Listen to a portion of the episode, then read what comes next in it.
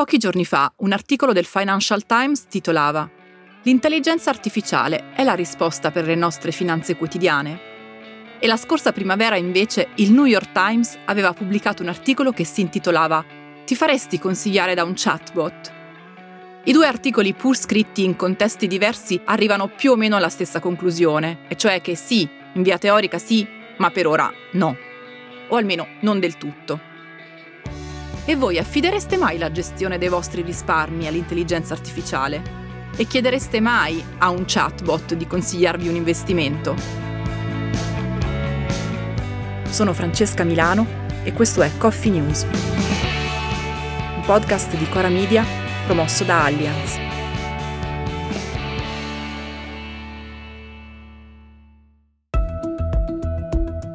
Sia che siate diffidenti verso i sistemi di intelligenza artificiale, sia che vi fidiate appieno e senza esitazioni, ci sono due dati di fatto con cui fare i conti. Il primo è che l'uso dei sistemi di intelligenza artificiale nella finanza, anche quella spicciola di gestione delle spese e dei risparmi di tutti noi, si diffonderanno sempre di più. E il secondo è che, anche se forse non ce ne siamo accorti, questi sistemi sono già qui e stanno già lavorando per noi. Che l'intelligenza artificiale sia destinata a entrare nella nostra vita quotidiana e nei nostri portafogli è ormai certo, ma al momento, come riportano il Financial Times e il New York Times, c'è ancora un po' di timore.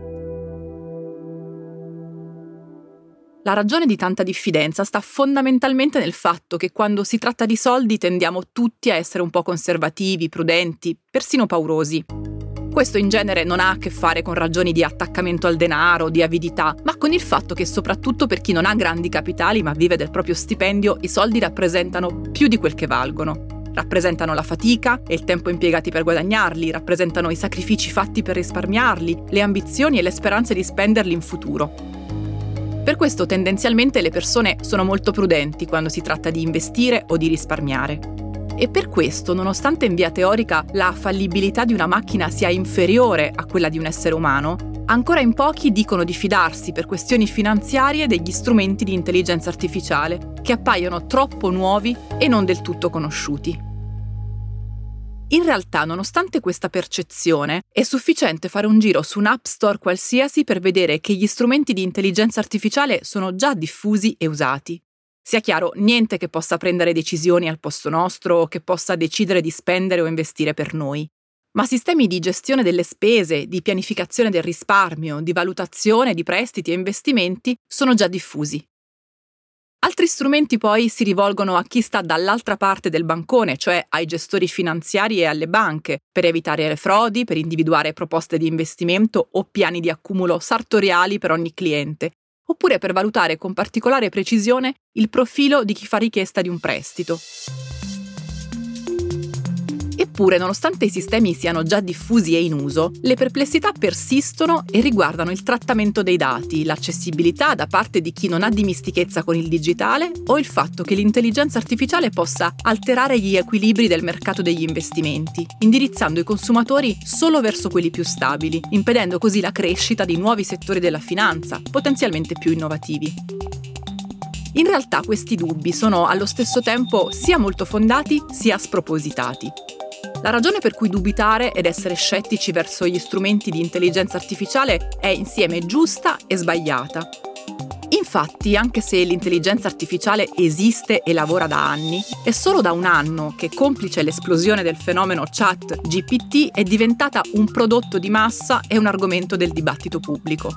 Questa crescita ha fatto sì che anche se ci sono decine di prodotti che usano l'intelligenza artificiale, le regole del loro funzionamento non siano ancora state scritte. Al momento nel mondo solo l'Unione Europea con il suo AI Act ha provato a indicare delle linee guida e a tracciare dei confini rispetto a quello che l'intelligenza artificiale è autorizzata o non è autorizzata a fare. Ma scrivere con chiarezza e con precisione le regole di questa tecnologia, specie quando questa si diffonderà in modo capillare, sarà la vera sfida. Una sfida nella quale l'intelligenza artificiale non potrà esserci di nessun aiuto. Coffee News è un podcast di Cora News prodotto da Cora Media e promosso da Allianz. Condotto da Francesca Milano, Guido Brera, Mario Calabresi, Simone Pieranni e Lorenzo Pregliasco. La cura editoriale è di Francesca Milano. In redazione Luciana Grosso e Ilaria Ferraresi. La supervisione del suono e della musica è di Luca Micheli. La post-produzione e il montaggio sono di Emanuele Moscatelli. La producer è Monica De Benedictis.